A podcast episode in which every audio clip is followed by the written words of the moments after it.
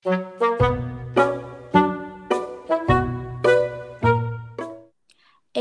welcome back di Tergantung Sinyal Podcast. Oh, sayang banget kali ini gue cuman sendirian karena Nona Raca harus mengurusi suatu urusan perlangitan karena dia mainnya udah tingkat langit. Tapi gue gak sendirian banget sih karena kali ini spesial ada seseorang yang mau membagikan pengalamannya, mau membagikan kisah hidupnya kepada kita semua. Nah, boleh deh dikenalin dulu. Halo yang di sana. Hai, perkenalkan nama aku Felis. Uh, umur aku 19 ya. Masih muda emang lebih Makasih muda. deh. Uh, Aku perlu perjelas ya lebih muda. Iya. Aku masih kuliah di Hubungan Internasional Universitas Al Azhar Indonesia. Oke, jadi buat teman-teman yang belum tahu, Felis ini adalah temennya adik gue, tapi sekarang jadi temen gue juga. Oke, uh, jadi sebelumnya um, Felis ini akan membagikan suatu pengalamannya ketika dia kena mental health gitu. Jadi kita nggak sengaja ngobrol gitu, kita uh, tadi nggak sengaja ngobrol dan dia cerita bahwa dia ada suatu gangguan mental. Aku bilang, aku uh, aku tanya kan, ini kok dari gue ke aku emang gak konsisten ya Desta ini. Jadi uh, gue tanya ke Felis gitu kan, emang apa gitu, apa mental health yang seperti apa yang dia alami gitu, yang uh, apa namanya ya dia alami. Ternyata dia bilang itu dia terkena trikotilomania. Wah, pasti asing ya.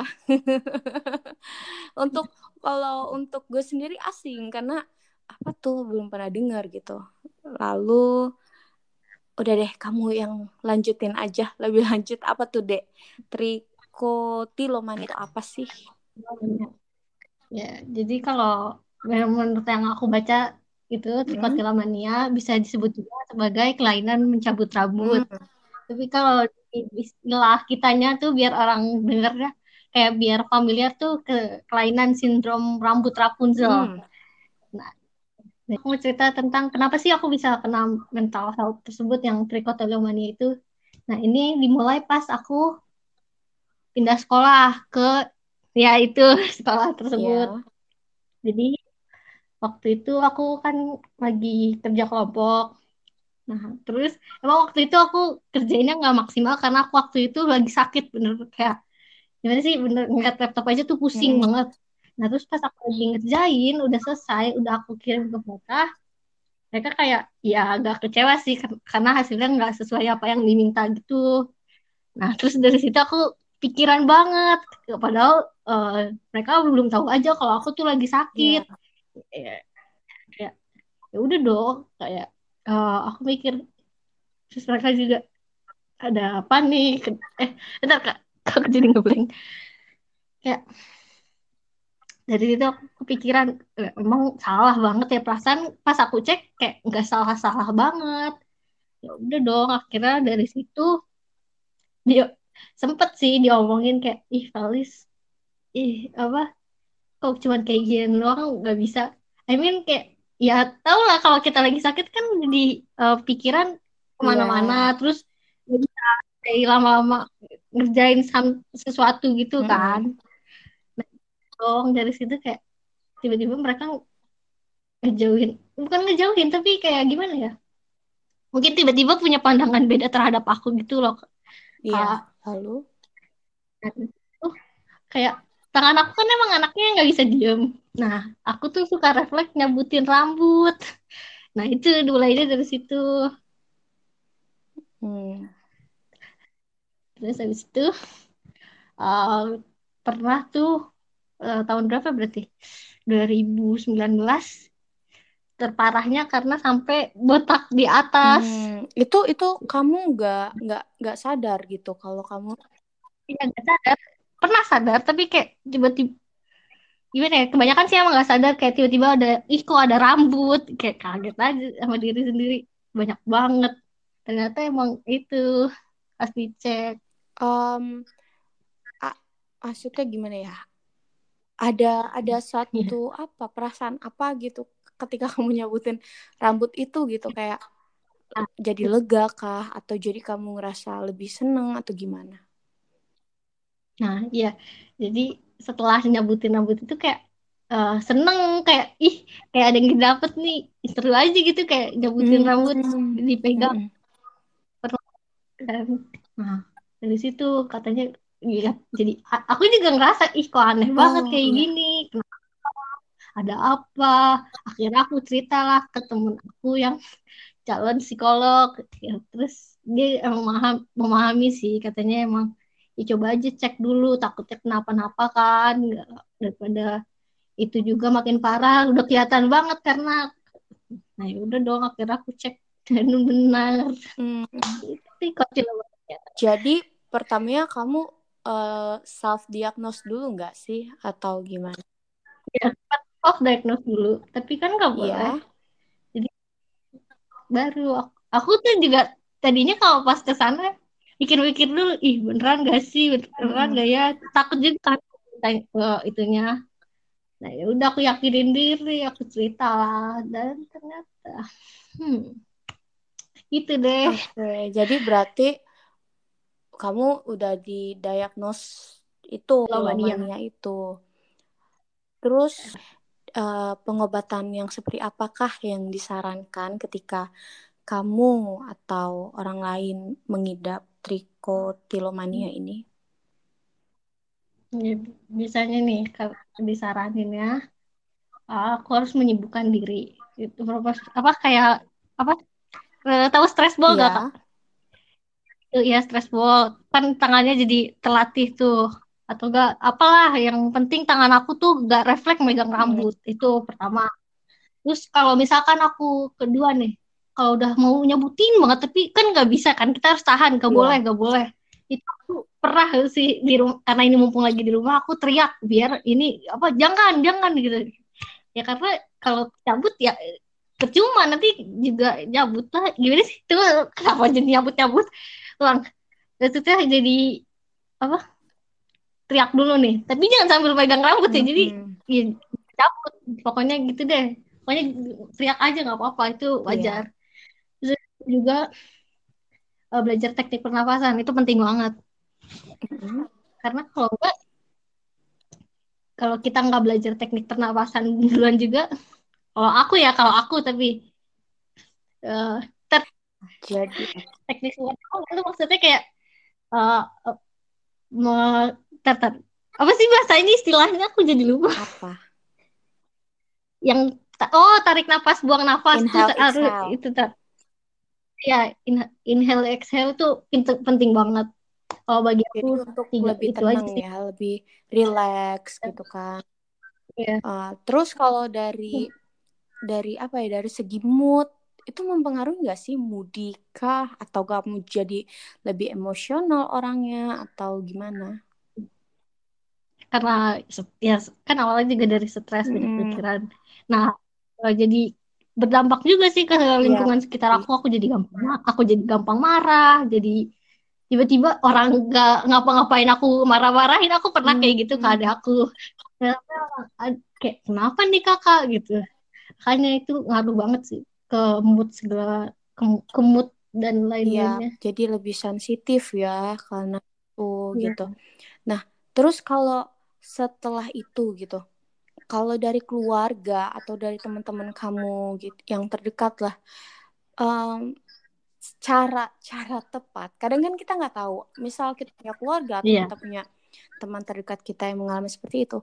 Menurut kamu sebagai yang mengalami itu kita tuh harus gimana sih gitu bentar apa tadi ulang deh kak oh, ya.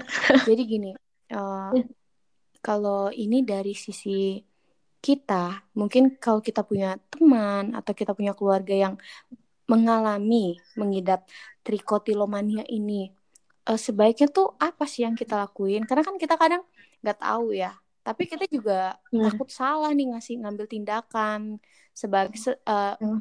sebagai kamu yang mengalami itu gitu. Mungkin kita nanti kita bilang jangan gini gini gini, tapi itu malah memicu kamu untuk nambah narik ke kamu dan yang lainnya. Oke, okay, kalau dari pengalaman aku ya, karena ya papa mamaku juga udah hmm. tahu. Papa mamaku tuh ngomong ke aku kalau aku lagi tiba-tiba tuh pasti aku udah megang rambut pasti dong udah pasti banget tapi mereka tuh sebisa mungkin uh, gak pakai suara okay. keras jadi wala walaupun mereka kayak udah kesel banget nih tapi mereka berusaha berusaha mungkin jangan pakai suara keras. Karena itu pasti ngaruh banget di aku kayak iya sampai kayak gimana ya aku bakal ngeyel sendiri. Pasti pengen buat hmm. nyambut karena kayak udah tertekan iya. itu itu ya harus sih. Paling itu aja sih kalau dari pengalaman aku ya. Aja jadi kita harus lebih ini ya lebih tenang ya. Kita juga ya, apa tenang. harus mengerti kak kamu yeah. atau teman ada yang mengalami gejala itu atau lagi kambuh kita sebagai yang terdekat gitu nggak bisa juga untuk sembarangan kayak cuman nyuruh eh jangan gitu jangan gitu gitu gitu karena yeah. mungkin dari segi emosi juga harus harus benar-benar dikelola ya sama-sama mengelola mm. gitu kan supaya kamunya mm. sendiri agar merasa lebih rileks gitu kan yeah. Uh, mungkin mm. juga nggak boleh ini ya kayak terlalu under pressure gitu ya nggak bisa terlalu ditekan iya. gitu ya ya nggak bisa hmm. karena nanti ya bakal tiba-tiba kalau kita kitanya misalkan nih kita udah disuruh diem gitu jangan megang rambut tapi kalau dianya belum mau terus tiba-tiba dimarahin gitu jangan pegang rambut ya pasti nanti dia kayak ngerasa iya apa apa ya gimana sih kayak langsung ya terus gimana ya? Ntar ntar jadi ntar kak. Ini kak jadi ngepleng lagi. Ntar kak. Aku tenangin diri dulu. Jadi inhale. Ini Excel. ya pokoknya gitu. Jadi jangan ya misalkan nih uh, aku gimana? Suka hi smile oke. Ah. Jadi tuh ya pokoknya sebisa mungkin yang berada di sekitar kita tuh jangan sampai emosinya ikut ke bawah. Nah itu penting. Oke okay, oke okay. tidak sih kak iya, maksud iya, aku? iya, iya. jadi karena kan memang uh, emosinya mudah terpengaruh ya moody iya. itu jadi memang harus benar-benar relax tenang jangan ada hal yang memicu memicu hal-hal ya yeah. oke okay. uh, eh, terus sebenarnya kan mungkin uh, gejala kamu uh, di apa ya mungkin paling parahnya tuh kayak kebotakan gitu ya tapi yang aku baca itu ada yang lebih parah kayak sampai nyongkel kulitnya sendiri atau bahkan bukan rambut ya, ya alis sampai yang kayak gitu tapi sedang alhamdulillahnya aku nggak nggak nyampe yang sampai alis kulit sendiri nggak hmm. karena emang aku di dulu tuh emang dari dulu tuh oh. rambut Alhamdulillah puji Tuhan ya, cuman cuman bukan cuman sih sebenarnya, tapi kamu nggak harus sampai ke titik yang lebih parah tersebut ya, yeah. cepat ditangani gitu yeah. kan. Terus kalau boleh tahu untuk sampai sekarang ini kayak pengobatannya masih berlanjut kah? Itu mungkin terapi ya atau obat? Terapi, iya. Hmm. Tapi kalau lagi kayak gini kan ya aku nggak mungkin ke rumah sakit hmm. terus kan. Itu harus apa benda apa aja deh yang penting aku pegang terus aku latihan dari situ tangan aku kayak di misalkan kayak piano kan aku pencet lah terus gitar aku metik ya pensil aja kadang aku pegangin lagi bisa aja sampai aku pegangin keras gitu sampai tremor sendiri karena ya biar tenang gitu. Oh, oh ya pasti kalau itu bakal refleks megang rambut lagi. Iya iya.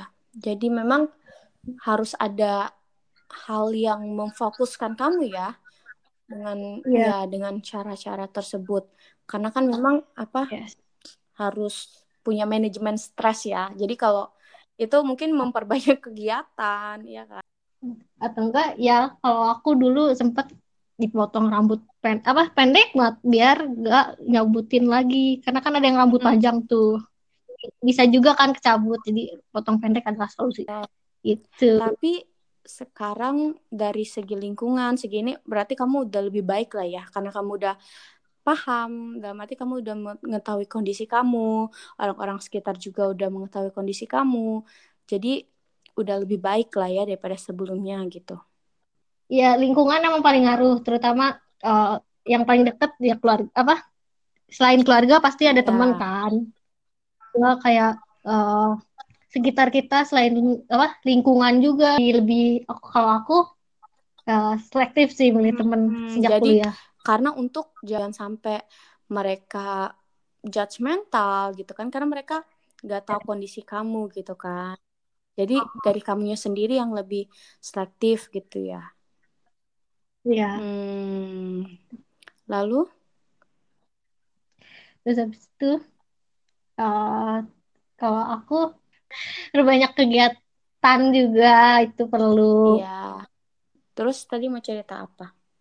Iya sih selektif iya tapi maksudnya aku bisa sih berteman sama semua aja cuman kayak aku harus memahami dulu dia kayak gimana karakternya apa sesuai gak sih sama yang aku ya kita emang nggak bisa berekspektasi Iya. lebih kan eh, terhadap orang tapi aku perlahan juga harus tahu dianya kayak gimana eh, baik gak sih sama buat kesehatan mental aku ini Hmm, gitu. karena memang dukungan uh, dari sekitar tuh penting banget ya. Jangan sampai kita ada di lingkungan yang justru bikin down. Itu uh, pasti sebagai penderita yang menderita itu kan pasti yang menderita banget gitu kan. Hmm, Hmm. karena lebih sensitif gitu. Oke, Iya. asih. Uh, terus jadi se- kan karena kamu tuh masih terapi gitu kan. Um, Iya. Kalau untuk gejalanya sebenarnya ada jangka waktu ter- tertentu nggak sih atau ini akan berkelanjutan kah? Atau memang tergantung dari kitanya sehingga oh bisa sembuh total nih gitu. Sebenarnya kalau menurut aku yang aku dapat Mm-mm. ya bisa berhenti sendiri karena ya dari kitanya juga Hmm. tetap eh, mau siap berhenti, mau berhenti gak terus habis itu eh ya terutama sih emang dari diri kita sendiri dulu mau berubah atau enggak. Jangan ngarepin eh, apa jangan ngarepin su- eh, su- apa lingkungan yang suportif. Tapi kita Ya, juga nggak mau apa misalkan kita punya lingkungan yang suportif tapi kitanya juga nggak mau berubah. Ya sama aja. Benar. terus. Iya, jadi tetap kita harus membangun pikiran positif, positive vibes itu dari diri kita sendiri dulu kan ya, baru Nah, kita baru dari orang, orang lain. lain Iya, itu penting Ya. banget sih. Jadi buat temen-temen juga gitu, kadang kita ngerasa, aduh lingkungan kita toxic atau gimana-gimana, itu yang sering buat kita down. Tapi sebenarnya pikiran positif dari diri kita sendiri dulu yang terpenting, ya kan? Nah, Iya, ya. jadi benar. eh, jangan terlalu berharap dan Iya. Eh, apa? ya, Jangan terlalu berharap lebih terhadap manusia karena ya Hmm. manusia kan mudah berubah, emosinya juga mudah berubah gitu. Jadi pasti akan mengecewakan gitu. Tapi yang terpenting kita harus menguatkan diri kita sendiri dulu. Kita harus meng apa? Membuat vibes yang positif dalam diri kita. Iya. Iya. Dan jangan lupa yang terakhir adalah berdoa. Oh, itu yang wajib. Itu wajib berdoa. Mm. Karena hubungan kita dengan Tuhan ya, tahulah itu lebih penting banget. Iya, hubungan dari segala hubungan. Karena kalau hubungan personal Iya. kita dengan yang di atas itu pen, eh, baik, otomatis hubungan dengan sekitar, sesama pun akan Tuhan berikan jalan ya, Vel. Ya, betul sekali. Kayak gitu. Jadi di masa, apalagi di masa-masa pandemi ini, di masa yang, wow, banyak tekanan mungkin ya. Kalau untuk dari segi anak kuliahan, mungkin Yes. mungkin ya tugas gitu atau hal-hal lain masing-masing punya ini sendiri gitu kan dengan eh, apa problematika dengan pergumulan hidupnya tapi satu yang penting ya kita Hmm. harus apa terus terus um, membangun pikiran yang positif ya kan Ya, Hmm, itu penting banget. mm-mm. apalagi untuk mengidap triko triko. Tilomania. kenapa susah banget Uh, jadi uh, yang aku simpulin sih uh, dari sindrom ini tuh sekarang jujur aku baru tahu ya oh ada ya dan itu memang masuk ke penyakit mental ya Ya, Hmm. aku juga baru tahu makanya. Hmm.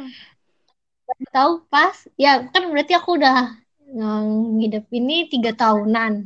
Ya kalau ya tiga tahunan lah, hampir tiga tahunan. Nah baru tahu ini pengidap mental tuh berarti dua tahun lalu, eh, hampir dua tahun lalu. Nggak mau pas mau tahun kedua. iya kan Dan sekarang mau covering aja berarti. iya karena Ya. Tabu ya ini hal tabu. Mungkin Hmm.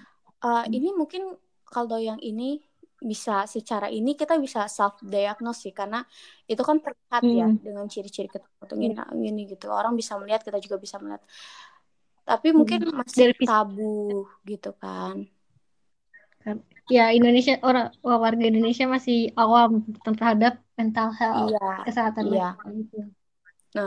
Em, jadi kalau buat teman-teman yang mungkin mengalami hal yang sama gitu dengan oh sering nyabut rambut nggak wajar atau kalian ngelihat orang sekitar kalian gitu orang terdekat kalian yang seperti itu eh, ada baiknya sih untuk langsung ya Vel langsung kayak Ya. ke psikiater untuk untuk apa konsultasi gejalanya gitu ya Diakutin. dan jangan malu sih karena itu penting kan Yes. Iya bener banget gak boleh mal apa jangan malu gak apa-apa kita cerita aja justru pasti nanti ujungnya bakal lebih tenang Hmm, ya jadi. Karena itu yang akan melegakan. Karena banyak Iya. juga nih kadang kita eh, berasumsi gitu kan. Oh nanti gue malu, nanti orang menganggap gue aneh, bla bla bla gitu. Padahal Hmm. itu semua justru malah bikin kita apa ya? Bikin kita tertekan ya jadinya kalau menutupi itu gitu kan. malah tadinya aku juga mikir loh eh, karena ini aku baru semester 3 maksudnya kan ya gitu kita masih mahasiswa baru lah dan kita maksudnya kan aku beradaptasi dong berarti dari SMA ke kuliah aku tadinya aja mikir kayak ah cerita nggak ya ke teman kuliah gitu tapi sampai akhirnya aku bakal cerita juga karena aku nggak dipendam sendiri tuh nggak enak.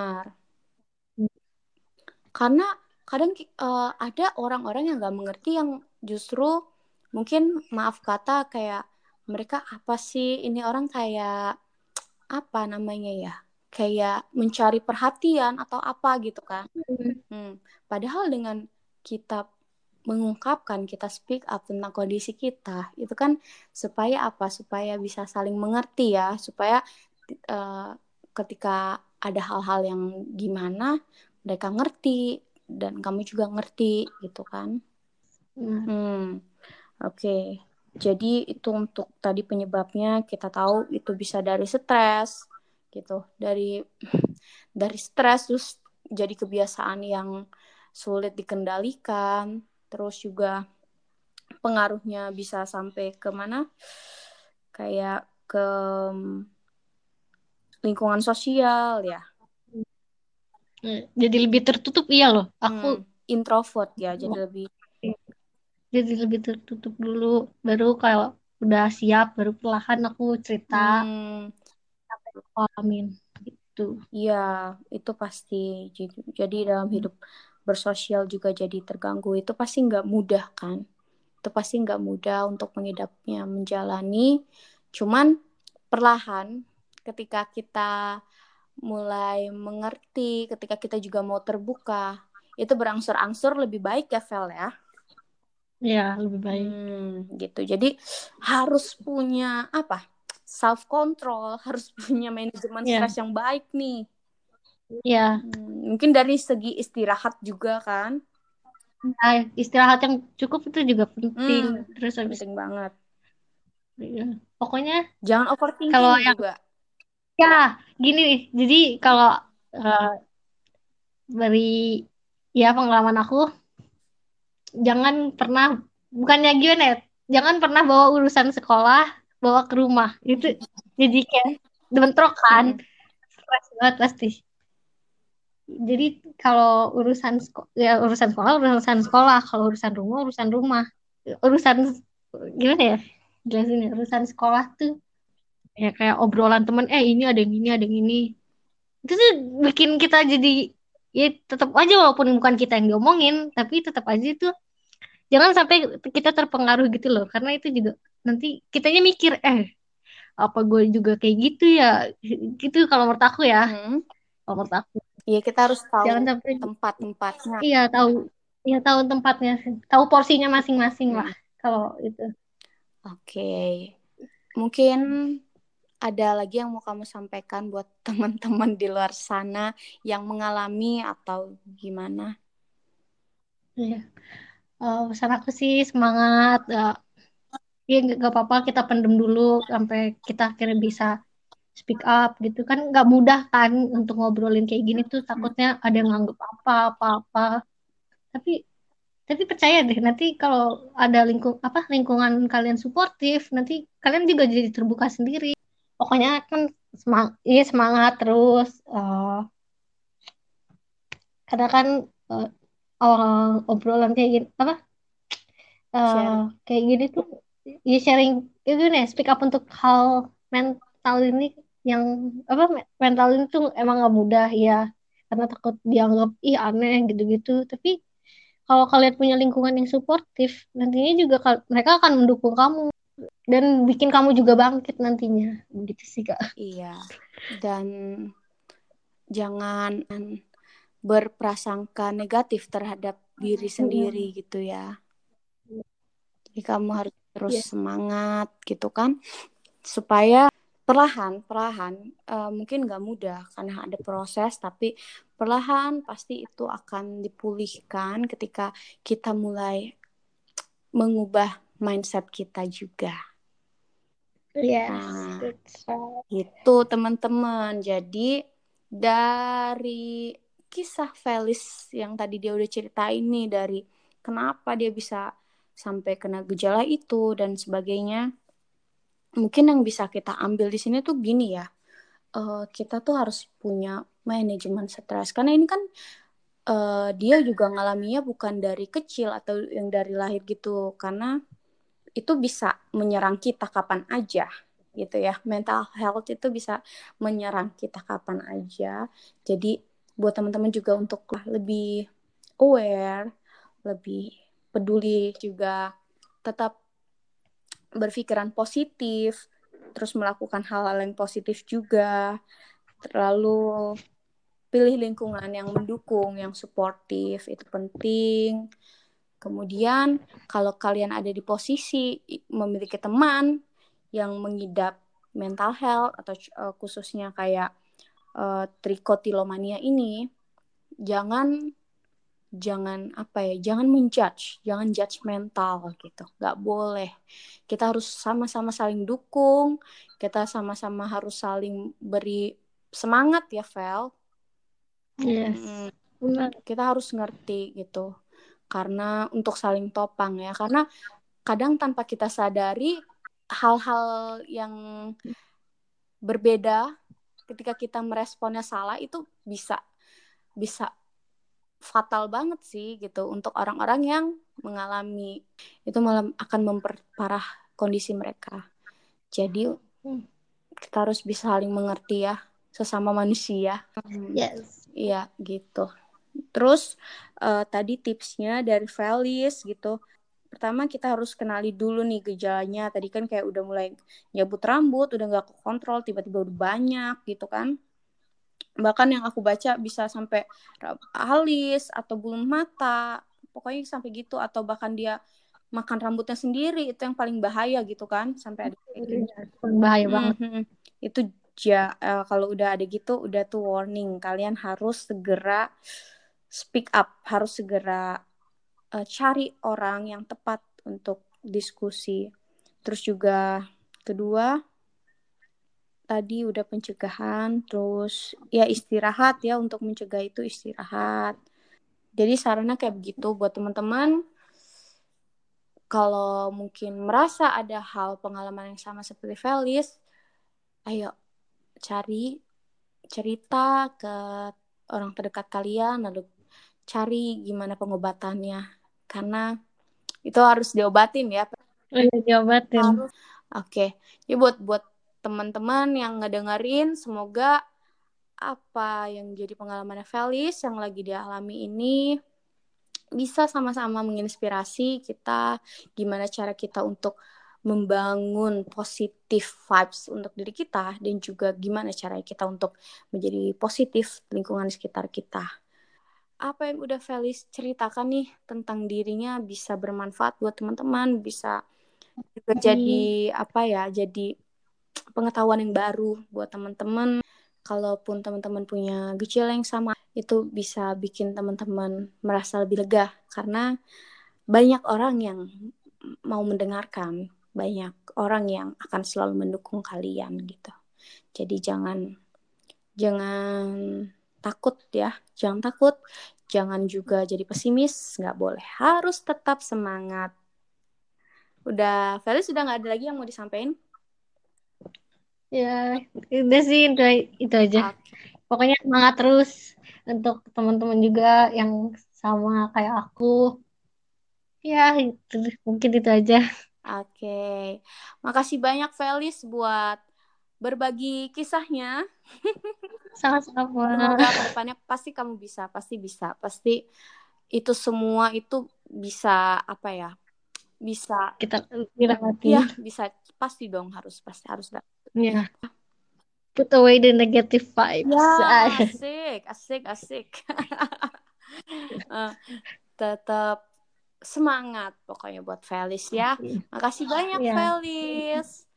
Makasih banyak Kak Desta. Oke, buat teman-teman, makasih banyak udah dengerin podcast tergantung sinyal. Ya, nantikan um, episode-episode selanjutnya pasti akan ada lagi pembahasan-pembahasan yang lainnya yang semoga dapat bermanfaat dan kita bisa obrolin bareng-bareng. Buat teman-teman juga yang punya cerita atau mau berbagi kisahnya, boleh banget untuk kita ngobrol di podcast tergantung sinyal ya. Semoga sinyal kita baik-baik aja. Jadi uh, kalian bisa ke Instagram gue di hi.desta atau di Nona Raca nanti akan ada di deskripsi boxnya dan terima kasih sudah mendengarkan. Bye-bye. Bye, Felis. Bye. Thank you, Kak.